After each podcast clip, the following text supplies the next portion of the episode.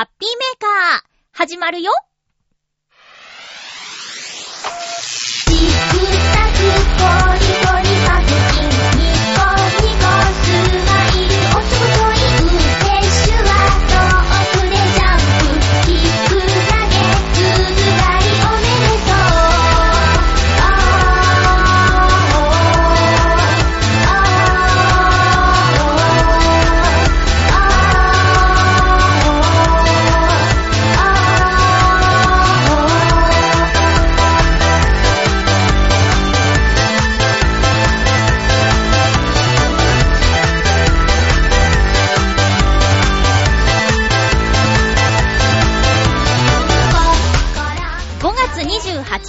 まゆっちょのハッピーメーカー。この番組は、ハッピーな時間を一緒に過ごしましょうというコンセプトのもと、ちょあへよ .com のサポートでお届けしております。40歳になりました40代最初のハッピーメーカー、元気にお届けしたいと思いまーす。手は遠くでジャンプキック投げズズガ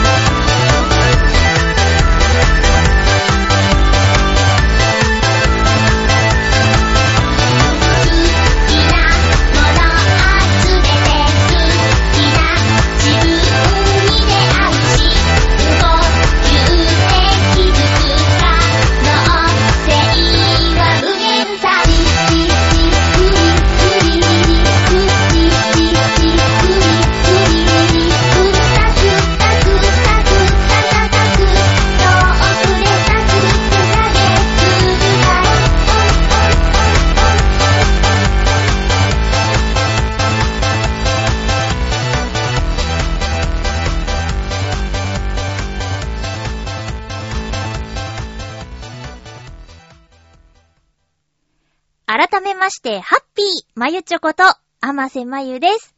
40歳です。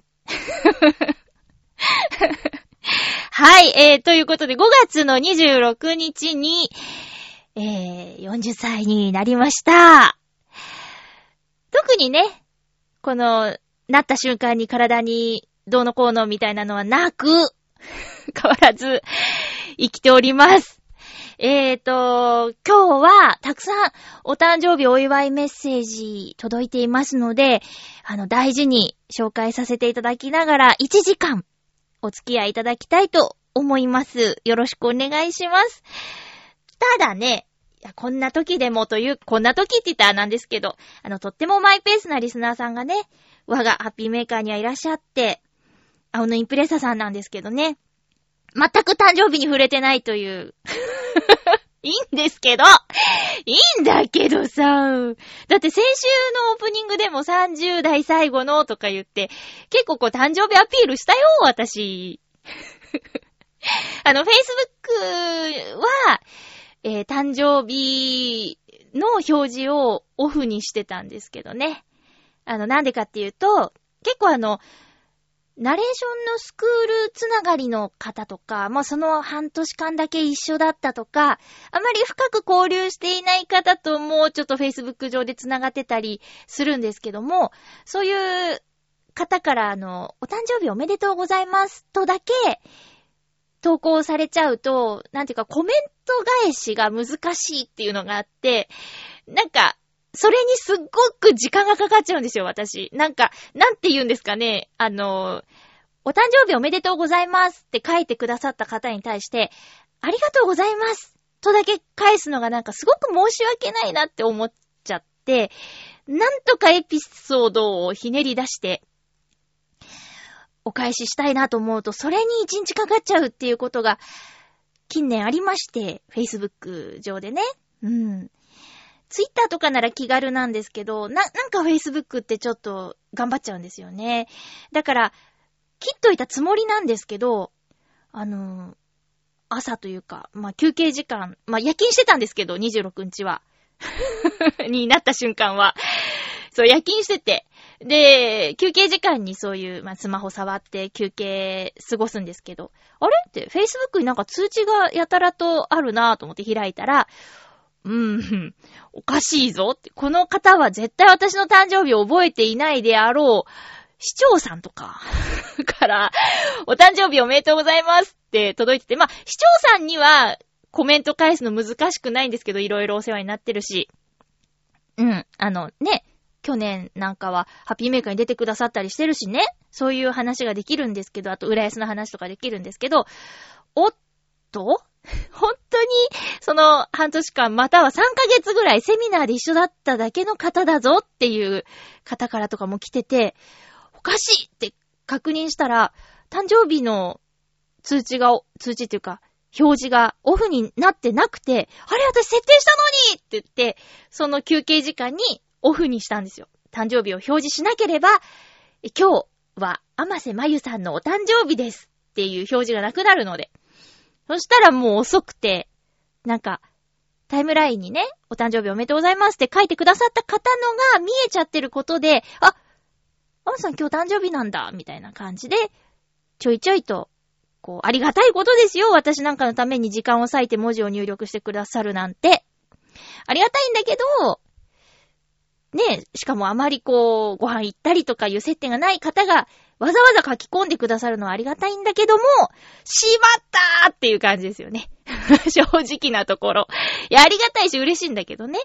コメント返すのが大変っていう、そういう感じの中、こう、ラジオではちょっとやっぱ皆さんにね、いつもこう聞いていただいてる皆さんにお祝いしてほしくって、誕生日なんですーってね、アピールしていたにもかかわらず、青のインプレッサーさん全く触れず、まあそういうとこだよね。そういうとこが、青のインプレッサーさんなんですけどね。だからちょっと、すいません、今日祭りなんで。自分で言うのもなんですけど、まあ、一応生誕祭なんで、先にね、こう、普通歌としてご紹介させていただきたいと思います。メールくださるのありがたいんですよ。え、まゆちょさん、ハッピーでございます。ハッピーでございます。さて、宇都宮の電気店で、スマブラを買ってやっているのですが、面白いですね。最新版のゲーム機は買ってないのですが、来月にでも買おうか迷っております。でも、車の定期点検があるので我慢が続きますな。レンズ交換代がかかって大変です。レンズ交換代がかかって大変です。というお便り、ありがとうございます。で、最初、スマブラって、ブラジャーかなって思っちゃいましたけど、電気店だしなぁと思って、で、そして男性、おそらく男性だしなぁと思って、スマブラって何ですか？なんか、どうやらゲームっぽいですけどね。わかんない。で、わかんないんですよ。ゲーム機の話をスマブラなとしてくださってるんだけど、車の定期点検の後、レンズ交換台って書いてあるでしょ？だ、な、何の話をしているのか、もしかしたらゲームじゃないかもしれないっていう、スマブラって何？スマブラ？ス、スマブラ？アクセントもわかんないけど。まあ、とにかく楽しいということでね。えー、最新版のゲーム機って言うと何になるんですか？ニンテンドースイッチ？あと、もうすぐプレイステーションの新しいのが出るとか、名前は5じゃないけど、プレイステ4の後のプレイステーションが出るっていうのはなんかで見ました。なんかのニュース記事で見ましたよ。今年の秋のゲームショーあたりでなんかあるんですかね、発表が。うーん。やらないですけどね。ただ、ちょっと、やっと私、マイクラ始めようかなと思ってて、マインクラフト。うん。マインクラフトを、富士庵と嬉しいがやってる YouTube を見て、あの、嬉しいは60歳なんですよね。今年、還暦で。で、やり始めてて、なんか楽しそうで。私もあの、ビータ、プレイステーションビータっていう小型のゲーム機をクリスマスにいただいて、で、一緒についてたソフトがマインクラフトと塊魂だったんですけど、塊魂はちょっとやってみたんですけど、マインクラフトは全然開いてなくて、その、動画を見てやってみようかなって思ってます。で、ビータってもう生産しないんだってね。最新版の話してるのに、ビータはもう古いですっていうことで。でも全然十分なんですよ。うん。そんな最新とかも全然できないもん。私できないもん40歳だし、関係ない。関係ないですね、年齢はね。えー、青のインプレッサーさん、マイペースでありがとうございます。40歳になってよ、まゆちょ。はい。ありがとうございます。えー、それでは、ここからお誕生日お祝いメールを本当にいただいているんですけれども、まずはコーナーから行きましょう。ハッピー、ごくごくはい。えー、と、今回は、やっとというか、ま、しばらく忘れてたっていうのが正直なところなんですけど、でほんと今更、ヒカキンさんが大好きなんですよ。今更とか関係ないですけどね。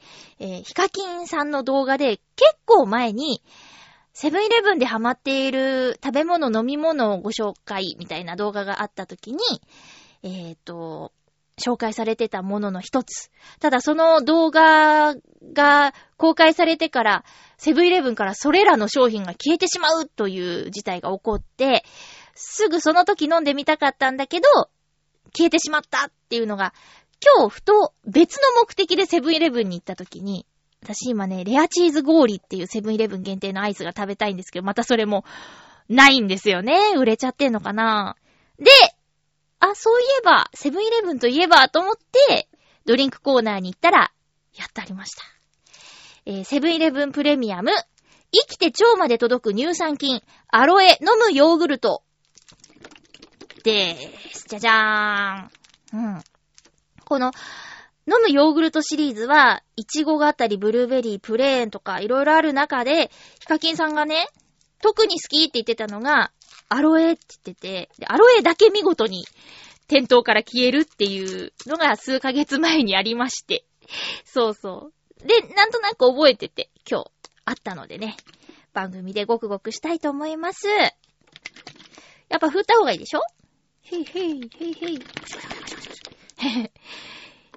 いただきまーす。うん。おう。うん。うんうん。あ、なんか、ヨーグルトが濃いめ。だから収録には合いません。うん。うん。なんか、アロエも弾力があって、美味しいし、あの、一食分になる気がする。お腹に溜まりそう。うん。確かに美味しいかも。他ので飲むヨーグルトを飲んだことあるけど、なんか濃厚な感じがする。ドロッと感がより強いような気がします。気のせいかな？ということで、セブンイレブンで販売されている、あ、でもセブンアイって書いてあるから、セブンイレブンってわけじゃないのかな？えー、セブンアイプレミアム生きて腸まで届く乳酸菌アロエ飲むヨーグルトということで、こちらをごくごくしてみました。美味しかったです。興味があったらぜひ飲んでみてください。体にもいいしね。ということで、ハッピートークのテーマとして、えー、お誕生日メッセージいただいておりますので、行きましょう。ハッピートークはい。では、ありがたい。お誕生日お祝いメッセージご紹介していきたいと思います。ハッピーネームまずは、七星さん、ありがとうございます。七星さん、ほんといつもすぐね、メール送ってくださるの。あの、最新版が配信されてもう、次の日ぐらいにはね、お便りが届くんですよ。ありがとうございます。まゆっちょ、ハッピーバースデーハッピーバースデーあ、ハッピーバースデーって言われて、ハッピーバースデーって返すのかしな。ありがとうございます。ようこそ !40 代の世界へ月並みですが、良い一年をお迎えくださいませ。はい。40代と30代違うこと、微妙ですが、疲労の溜まり具合というか、そういうのが多くなる気がします。まあそのあたりはお風呂でゆっくりするとか、ストレッチしておくとかでなんとかなると思いますので、あと体調的に動くか休むかしようと思ったら、迷わず寝ることをおすすめします。休んだ後に動いた方がその分素早く動けます。今年の4、今年の11月には41歳になる七星でした。ということでありがとうございます、先輩。パイセン。そうか。どっちにしようかなって悩んだ時には休む方を取った方がいいよっていうことね。迷わず動こうと思ったら動けばいいけど、あー、ちょっと休みたいかなって思ったら、迷わず休んだ方がいいよっていうことですね。そうか、ありがとうございます。ストレッチといえば、多分ね、チョアヘオパーソナリティのチャドラーさんが、あの、最初、リツイートかけてたのを、えー、見たのかなうん。その、なんだっけ、ナーさん、ストレッチトレーナーっていう、えーアカウント名の、まあ、ナーさんストレッチとかで検索すれば、まとめサイトとかもできてるみたいで、この方がツイッターでね、簡単にできるストレッチを紹介してるんですよ。で、そう、最初多分チャドラーさんが、そうそう、なんか、リア、リツイートしてたのをやってみたら本当に気持ちよくて、何個か覚えて、夜勤の仕事の時とかに、あのーやってみたりもしてます。はい。これね、おすすめです。皆さん、40代の皆さん。別に30代でもいいんだけど。えー、他の皆さんでもいいんだけど、なーさん、ストレッチで検索してみてください。うん。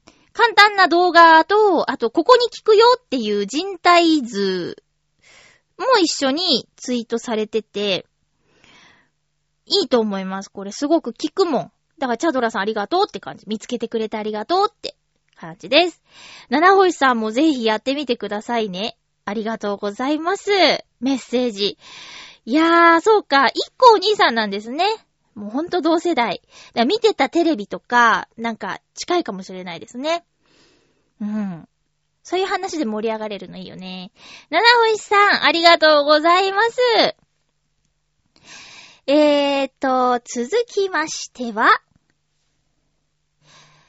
えーっと、えっと、うーん、そう、どうしようかな。ハッピーネーム、フクロウのキスさん、ありがとうございます。まゆちょさん、ハッピーバースデーありがとうございます。ようこそ、40代へ。お兄ちゃんや。まゆちょさんの新たな1年と、新たな10年間がいいものになるよう願っています。さて、先輩からのアドバイスをお求めでしたので、はい、求めております。個人的な感想に基づくものですが、私からも一つありがたいです。40代はしっかりとメンテナンスをしたり、維持に努めると、まだ思ったより運動能力や判断力などは落ちません。ただ、回復力は落ちてしまう気がします。今まで一晩寝れば回復していたものも、翌日以降疲れが取れなかったり、パフォーマンスが落ちたりします。実はこの点が、まゆちょさんについて心配なところでもあります。それは体力などが落ちずに回復力が落ちているだけだと、無理な場面でも頑張れば頑張れてしまうからです。なので、意識しておかないと、事態を乗り切ったり、すいません。えー事態を乗り切ったと思ったところで回復できずにダウンしたりします。まゆちょさんは頑張って無理をしがちなところがあるので、まだ大丈夫と考えるのではなく、体も心も余力のあるうちに休むようにしてほしいと思います。以上、先輩からのアドバイスでした。偉そうでごめんなさいね。とんでもないです。あ、そうそう、リクエストは2時5分で。それでは、ということで、ありがとうございます。いやー、あの、七星さんもおっしゃってたけど、あの、休んだ方がいいっていうアドバイスね。これ、ね、お二人ともおっしゃってるから、そうなんでしょうね。まあまあ、あの、アドバイスくださいってお願いして、個人の感想ですはもう重々承知の上なんですけど、2票入りましたからね。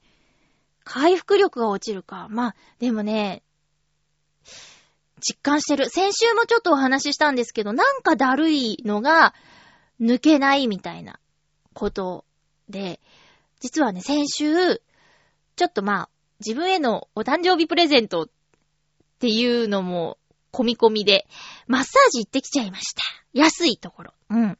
安くて口コミで評価が高い、浦安市内のマッサージに行ってきたんですけど、あのー足、やっぱ先週言ってたけど、ふくらはぎの方、さっきのナーさんのストレッチもちょっとやってみたりもしたんだけど、これはちょっと人の手を入れたいと思って、マッサージ行きました。やっぱね、プロの技は違うなぁと思ったのと、でもこれはまずい。癖になっちゃったら、いくらお金があっても足りないし、もっともっとって求めちゃうなと思ったから、なるべくセルフでケアしたいなっていうことも思いましたね。うん。でもやっぱマッサージ気持ちいいね。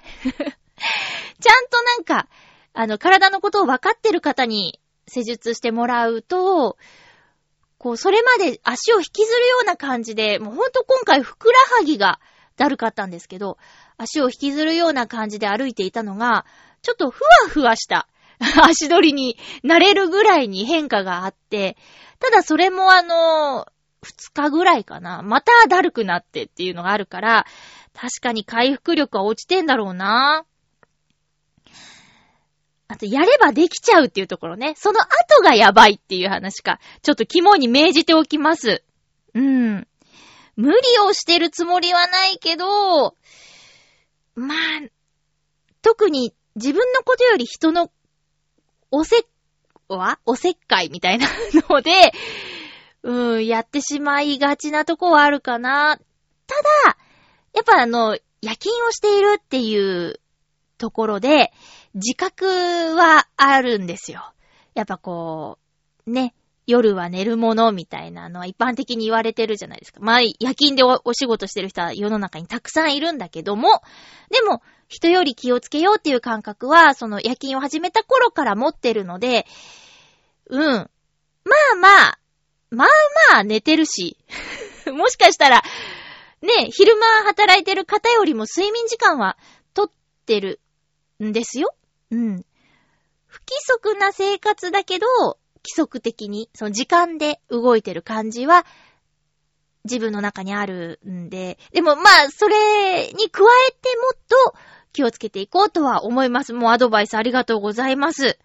そうね。確かにそう、回復力落ちてる感じはある。実感してます。うん。リクエスト2時5分ありがとうございます。えー、知らない方もいるかと思うんですけど、2時5分っていう曲がありまして、これは私が伊藤良太くんというピアノを弾く男の子と一緒に組んでいたユニット、ノートンノーツというえー、グループで作った曲で、歌詞は私が書きまして、曲はりょうたくんがつけてくれたんですけど、2時5分というこのタイトル、私が生まれた時間なんですね。え深夜2時5分に音ギャーと、産声を上げた私、まゆっちょの、えー、書いた誕生日というか、まあ、人生というか について歌った曲なんですけど、えー、ありがとうございます。なんかすごい久しぶりですね。えっ、ー、と、テーマトークの終わりぐらいに、えー、曲流したいなと思っていますが、もし伸びちゃったらエンディングで 流そうかなっていう感じ。今日、どこかでその2時5分は聞いていただきたいなと思います。ありがとうございます。嬉しいな。リクエストいただけて。袋のキスありがとうございます。これからもどうかよろしくお願いします。続きましては、うーんと、と、初メールですね。なかなかボリューム満点にいただいたので、聞いてください。ハッピーネーム、のびーさん、ありがとうございます。初メールありがとうございます。まゆっちょ、ハッピーハッピーバースデー。ハッピーです。ありがとうございます。40歳の誕生日、おめでとうございます。ありがとうございます。いつもラジオで楽しみにしています。改めてすごい。865回目の放送はすごい回数ですね。合同誕生日会はもう行きましたか？これからですか？これからなんです。今週末ですね。えー、ラジオで誕生会の様子聞くの楽しみにしています。もちろん、話します。さて、祝40歳の仲間入りということですが、心理学者のユングさんは、40代を人生時計の正午なんだと言っていたのを思い出しました。太陽に例えれば一番日が当たる時間。私の勝手な解釈では人生一番輝ける時期。いろいろなものが分かり始め、理解できるようになることなんだと思っています。同時に夜に向かって進んでもいるのも事実で、ユングさんは全力で生きることは終わりを受け入れる覚悟を決めることでもあると言っています。そういえば、マラソンでも、途中疲れて歩いていた人も最後に力を振り絞って全力で走れる人の多いこと。なんだか小難しい落ち着きのない方向に向かっていますが、私も40を過ぎてから若い時より挑戦したり、人との時間を大切にするようになったような気がします。最近の私の心の声の口癖は、これが最後かもしれないし、です。結局いつもこれで最後にはならないのですがね。うん。まゆっちょは30代の最後にウクレレ100曲やり遂げましたが、あれはすごかった。人の頑張りが、頑張りを見て、自分もああいう風にやればできるのかな、といい刺激もらってポジティブに捉えられるのも、やはり人生の正午を迎えたからなのかな、とも思います。まゆちょはどんな人生の正午を過ごしたいですか？おー。なお、私は今回人生初めてラジオに投稿しました。そして、誕生日で年に一番お便りが多い激戦の日に私の便りは読まれるのだろうか読まれなかったら翌週お願いします。読んじゃいました。次は、祝。人生初のラジオ頼り、頼りが読まれたデビューです。まだまだ人生の正午を満喫したいですね。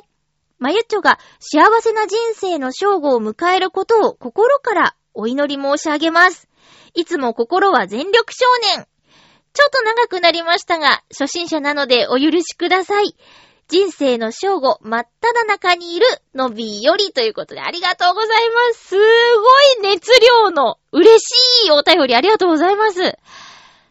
人生の正午って言われて、っていうかまあ、そういう風にユングさんが言ってるんだよっていうことを聞いてまず思ったのが、まだ正午なんだっていう感じです。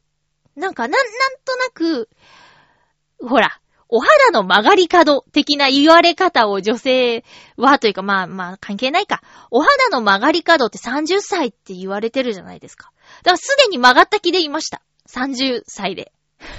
まだまだ正午なんだってなんかすごい嬉しくなっちゃった。そうか、まだ半分なのか。うん。ただね、その、終わりに向けて、というか、ま、うーん、日、日の入りに向かって進み始める時でもあるっていうのは、なるほどっていう感じだし。ちょっと、ポジティブな感じですね、でもね。そう、曲が、曲がり角。全然違うけど、肌は早いな曲がり角がね。曲がり角っていうことはそっから落ちてくってことだから、正午かなって思ってたんですけど、これからな感じしますね。確かに私の周りの人で、40代でまだまだ元気な人いっぱいいるからな。こうなんか、年取ったって感じしないんですよね。子供の頃に思ってた40代とは、全然違う正直。そんな感じ。うん。そして、のびーさんも、なんか、この間ね、もう、いっか。この間ね、こう、ご飯食べたんですよね。のびーさんと、もう一人、もう二人か、四人で、ご飯食べたんですけど、もう、すごい人生経験の豊富な方で、なんか、もっと話聞いていたいというか、なんか、そんな感じだった。うん。すごかった。面白かったです。なんか、いいんですか？人生初めてのラジオがうちで。嬉しいです。こういう思いの強い方からお便りいただいて、うーん、ウクレレ100曲のこともね、ありがとうございます。逆に今年全くと言っていいぐらい、1曲ですね、まだ、今年。でも、こういう風に言ってもらえて、また始めたくなっちゃった。こう、ね、人と人とは関わり合って、こう支え合ってというか励まし合ってエネルギーになっていくんだな、みたいなことも思ったし、いつも心は全力少年ね。いいじゃないですかうーん。いや、なんか私もっとやれるな。うん、なんかもっとやりたいし、やれそうな気がする。えー、のびーさんの初お便り読まれた日にもなりました。今回のハッピーメーカー聞いていただけてるかな？えー、もうのびーさんというお名前でメールいただいてるから、告知ついでにね、言っちゃいますけど、音楽村にね、のびーさんも出演しますもんね。そう、それも、こう、人生の正午を迎えて、どんどんいろんなことを挑戦してみようの一環だったんですかね。音楽村に出てみようっていうのもね。2回目、私ものびさんもウクレレで2回目で、あの、同期みたいな感じなんですけど、え次回の音楽村、浦安音楽村8、6月9日、開催されますんでね。ぜひ皆さん遊びに来てください。お便りありがとうございました。まだ正午ね。まだ正午ですよ。これからちょっといろいろやっていきたいなと思います。ありがとうございます。続きましてお便り。ハッピーネーム、ブリューニさんです。ありがとうございます。まゆっちょハッピーバースデー。ありがとうございます。40歳を迎えられた心境はいかがですか？私が40歳を迎えた時は、もう人生も残り半分だよ、なんて冗談交じりに妻に話したりしてましたが、43歳にもなってくると、50歳までにできることってなんだろう、なんて逆に目標ができたりしています。また40歳にもなると、30代とはまた違う責任ができたりして、まあ、40代も楽しんでおります。まゆちょにも素敵な40代だったなぁと思えるような、いい10年になりますように、ということで、ブルーニさん、ありがとうございます。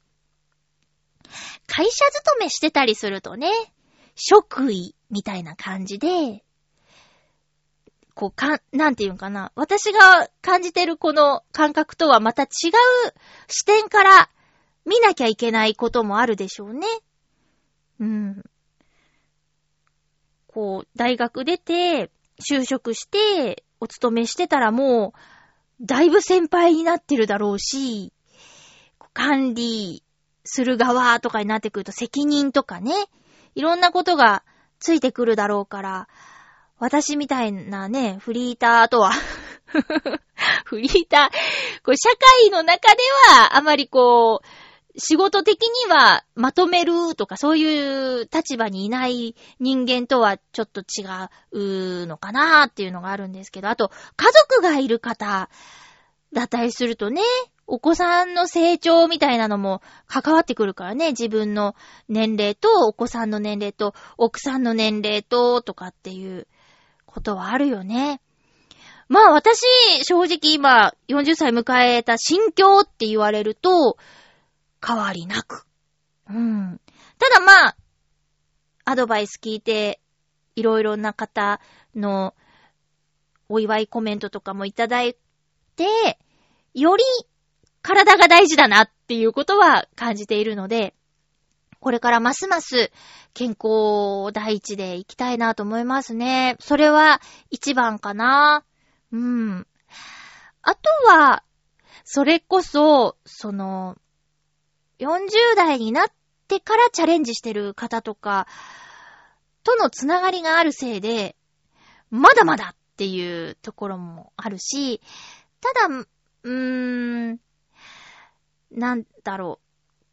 こう、しっかり、地に足をつけて考えなきゃいけないことっていうのも実際あるから、そのあたりのバランスですよね。やりたいことと、やらなきゃいけないことと、できることと、とかっていう、今までは感覚でやってきたことを、ちょっと頭を使わなきゃいけなくなるのかなっていうところとか。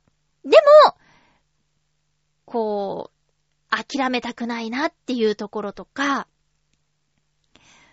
そういうことかなうん。今日ね、こう、40歳になって初めてのナレーションのお仕事があったんですけど、えー、ディレクターさんに40になりましたって言って報告して、さ、40なんか全然って言って、50歳になる時だよ、やっぱみたいなこと言われて、うん。そうなんですか？つって。お姉さんからおばさんになるんだよ。50歳は。つって。さすがに50歳でお姉さんはないでしょ。みたいな 話をされました。うん。濁音がつくと違うんですかねって言ったら笑ってましたけどね。お姉さんとおばあさんみたいな。で、50歳になった時に元気でいられるように過ごしたいですよね。心も体も元気でありたいな、と思います。あー、まあもう、おそらく私は子供を持つということはないと思うんですけど、そのあたりもね、うん。それをだから、マイナスじゃなく、こう、プラスに考えられるような生き方をしないといけないですよね。うん。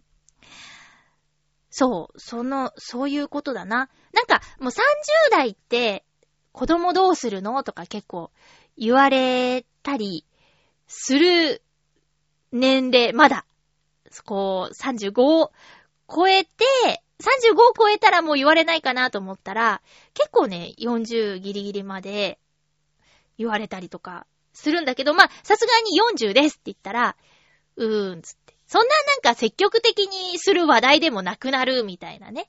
うん。のがあって、そこはちょっと解放されるのかなっていうのあるね。こんな感じかな。あとはもう本当に、だから結婚もしてないし子供もいないから、お友達や人とのつながりを今まで以上に大事にしていかなきゃいけないなっていうのは思いますね。うん。こう、一人ぼっちになるのは怖いので、それは、それはね。あとはやっぱ自分の年齢もだけど、親の年齢。まあ私の場合は、親とおばさん、お母さんのお姉さんが、もうすごく身近な親戚なんですけど、二人の年齢聞くと、おわってなりますね。そっかーって。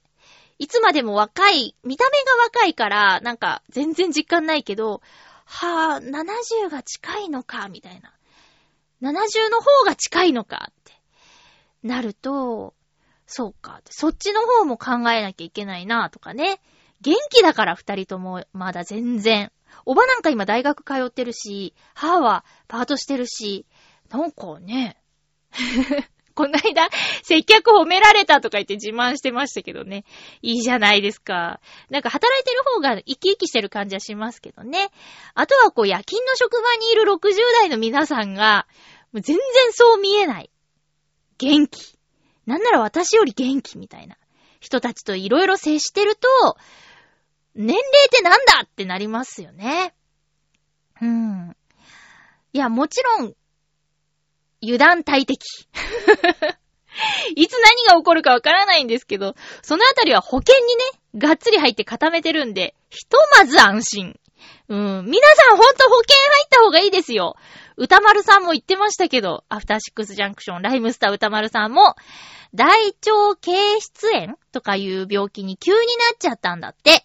で、その時に、ひえーって思ったけど、よかった保険入ってたイエーイってなったんだって。でね、病気とかにかかっちゃうと、後で保険に入るって難しいし、本当に私の身近で、風邪もひかないような人が急に病気になっちゃうっていうことがあったりしたので、本当に、もう一番安い、県民保険とか、あの、都民共済とか何でもいいから、一個は入っとった方がいいよ。うん。私はちょっと入りすぎかなっていうぐらい入ってんだけど、うん。いや、でも本当に本当に、いや、俺は大丈夫っすよとかって油断しないで、入っといた方がいいって。うん。大変よ、働けなくなったりしたら。入院とかも結構お金かかっちゃうからね。これね、本当のアドバイス、本気のアドバイス。よろしく まあまあ、お世話にならないのが一番なんだけど、あと、保険に入ってると大病にかからないみたいなね。ジンクスもちょっとあったりとかして、入ってない人が、なんか病気になっちゃうみたいなとかね。なんか不思議だけど、そういうことあるから。うん。っていう感じです。お誕生日お祝いメッセージほんと嬉しかったです。ありがとうございます。えー、これからもね、私、変わらず、うん、やっていきたいなと思いますんでね、よろしくお願いします。では、ここで、えー、袋のキスさんからリクエストしていただきました、ノートノーツの曲、2時5分をお届けしたいと思います。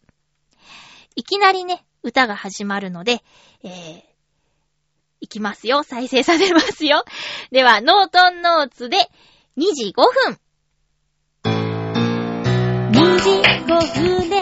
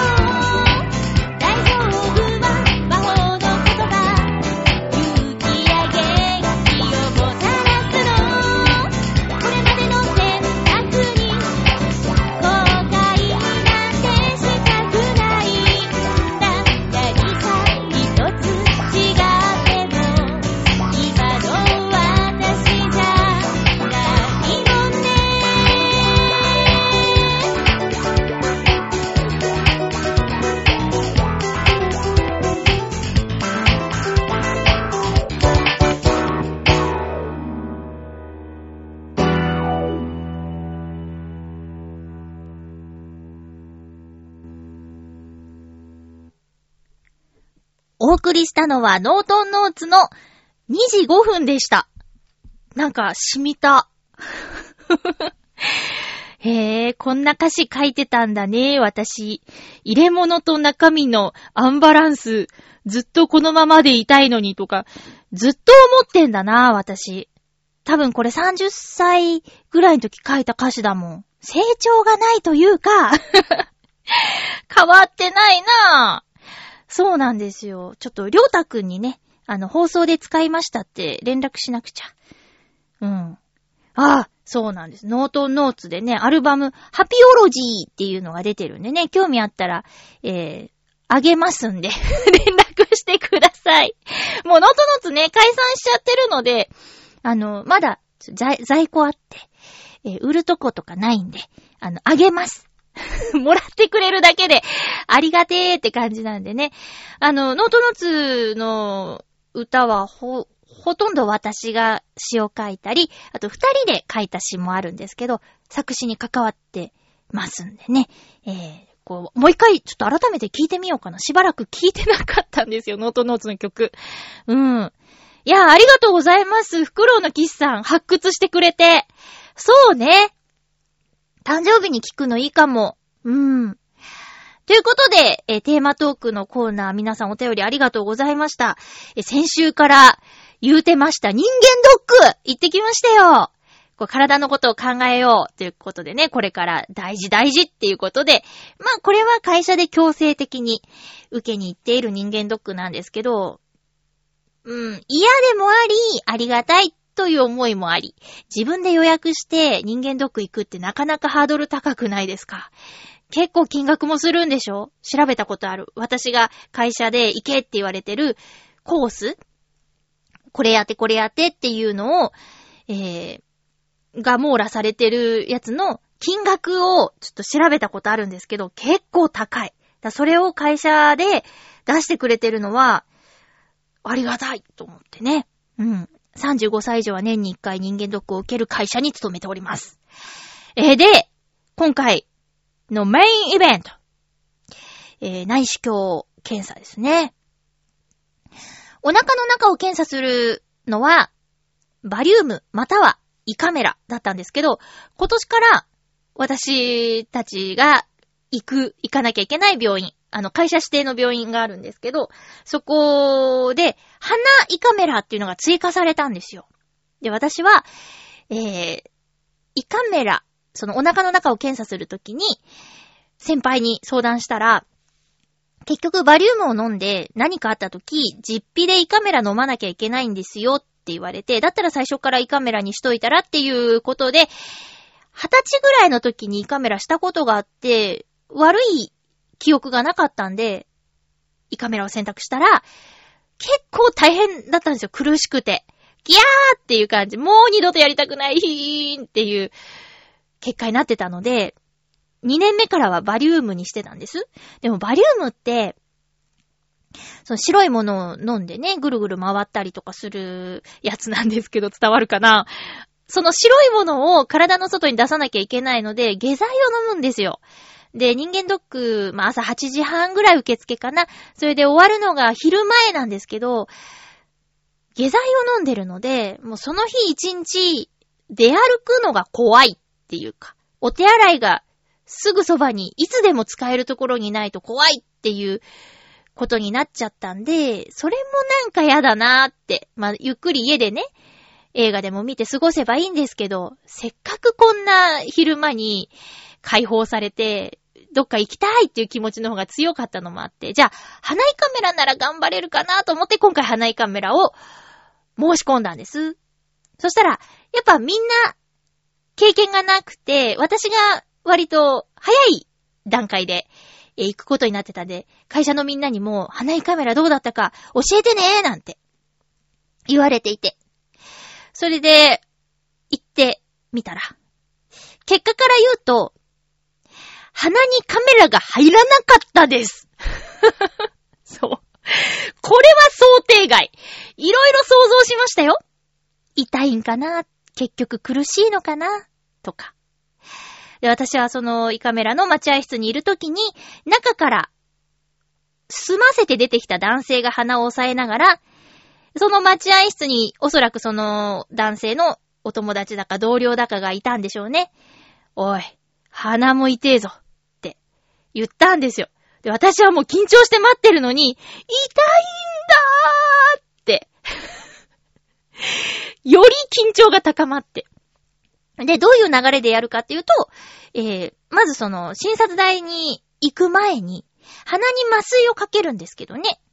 注射器のようなものの先端に針ではなく、チューブみたいなものがついていて、そのチューブを鼻にぐーっと入れて、奥の方に麻酔液が行くように、チュー、チューっとこう、左右にね、麻酔液を流し込む。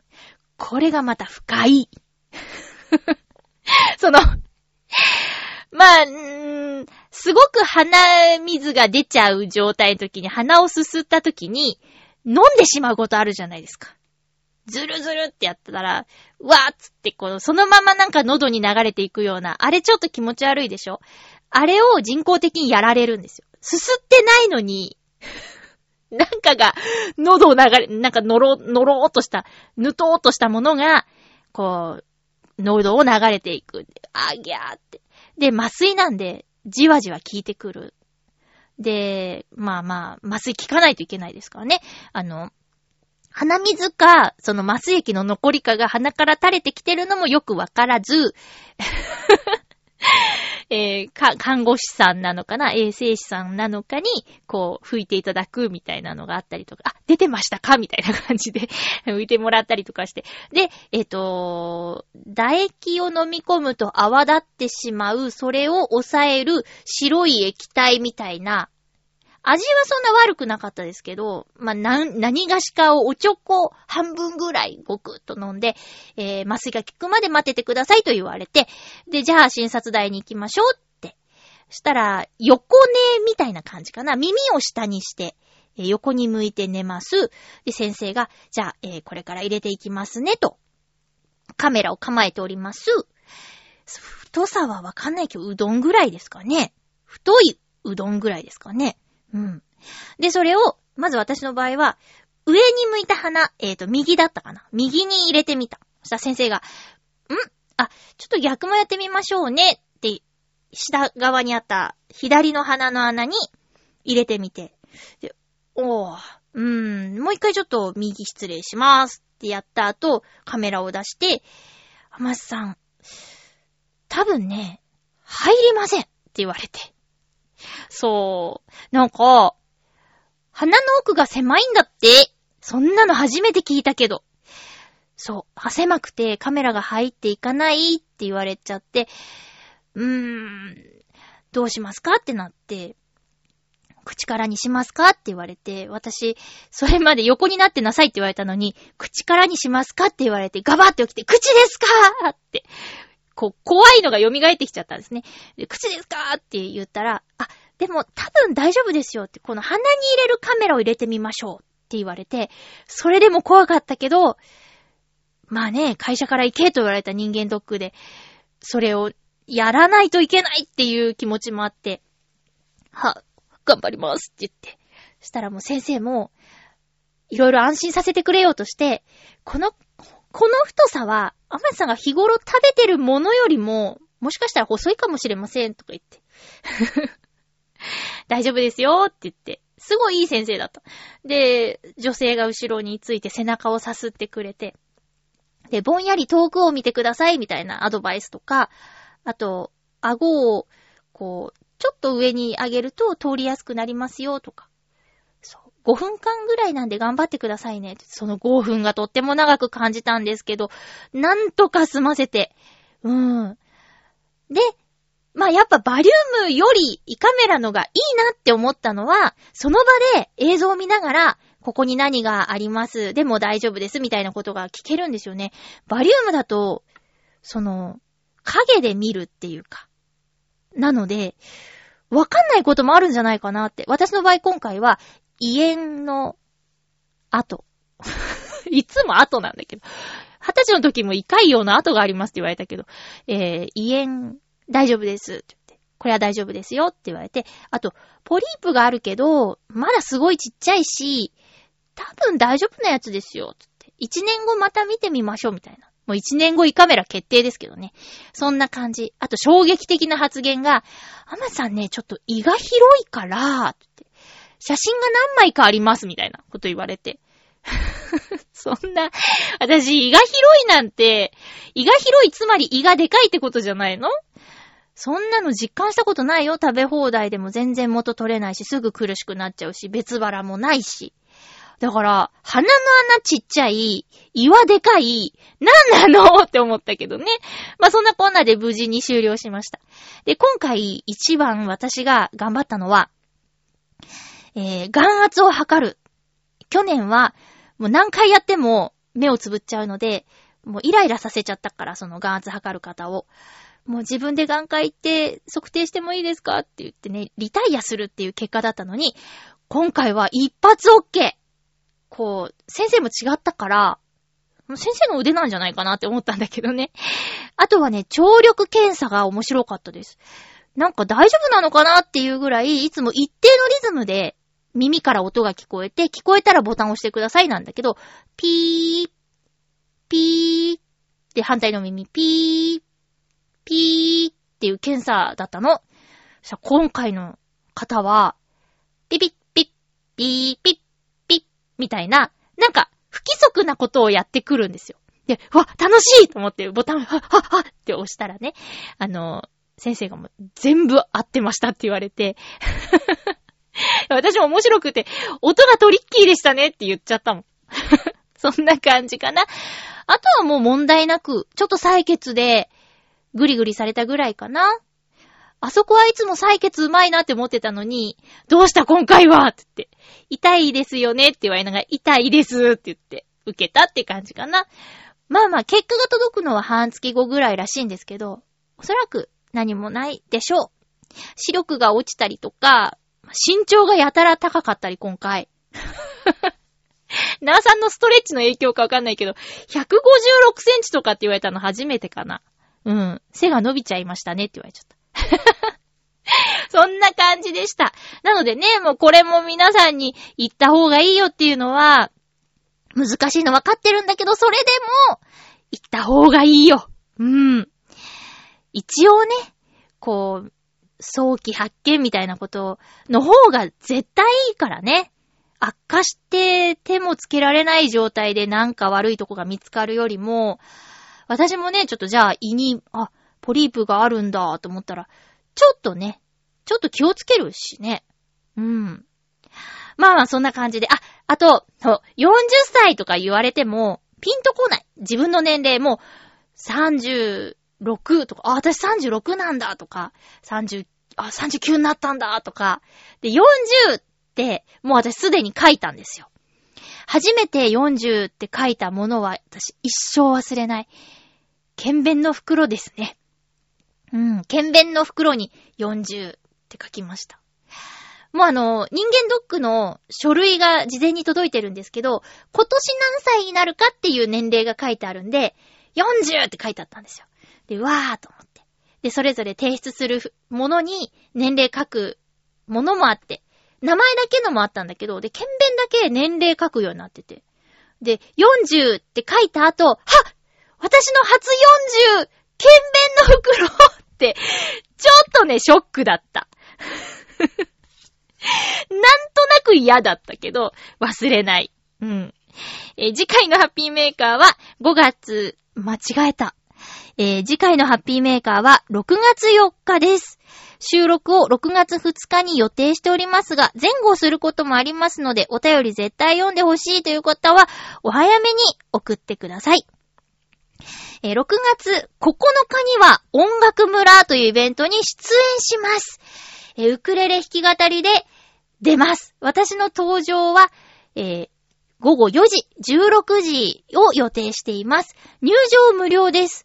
大中小ホール、新浦安駅から歩いていけるウェーブ101という会場の大中小ホールすべてを使った音楽イベントです。えー、この後、ウェーブ101改修工事に入るそうで、今のステージでやる最後の音楽村ということで、皆さんお時間あればぜひ来てください。2時頃からやってたと思います。来週ちゃんと話すね。えーで、私は4時に出ます。ウクレレで歌います。メールくださったノビーさんも、小ホール同じホールでウクレレ弾き語りで出演するし、えー小原茂久さんは大ホールでバンド形式で出演します。チョアヘオ .com が公開収録をしていたり見どころ満載なので、え入場無料ですので、ぜひ来てください。よろしくお願いします。お相手は、まゆっちょこと、あませまゆでした。40代もよろしくお願いします。また来週ハッピーな時間を一緒に過ごしましょうハッピーを捕まえていた。明日には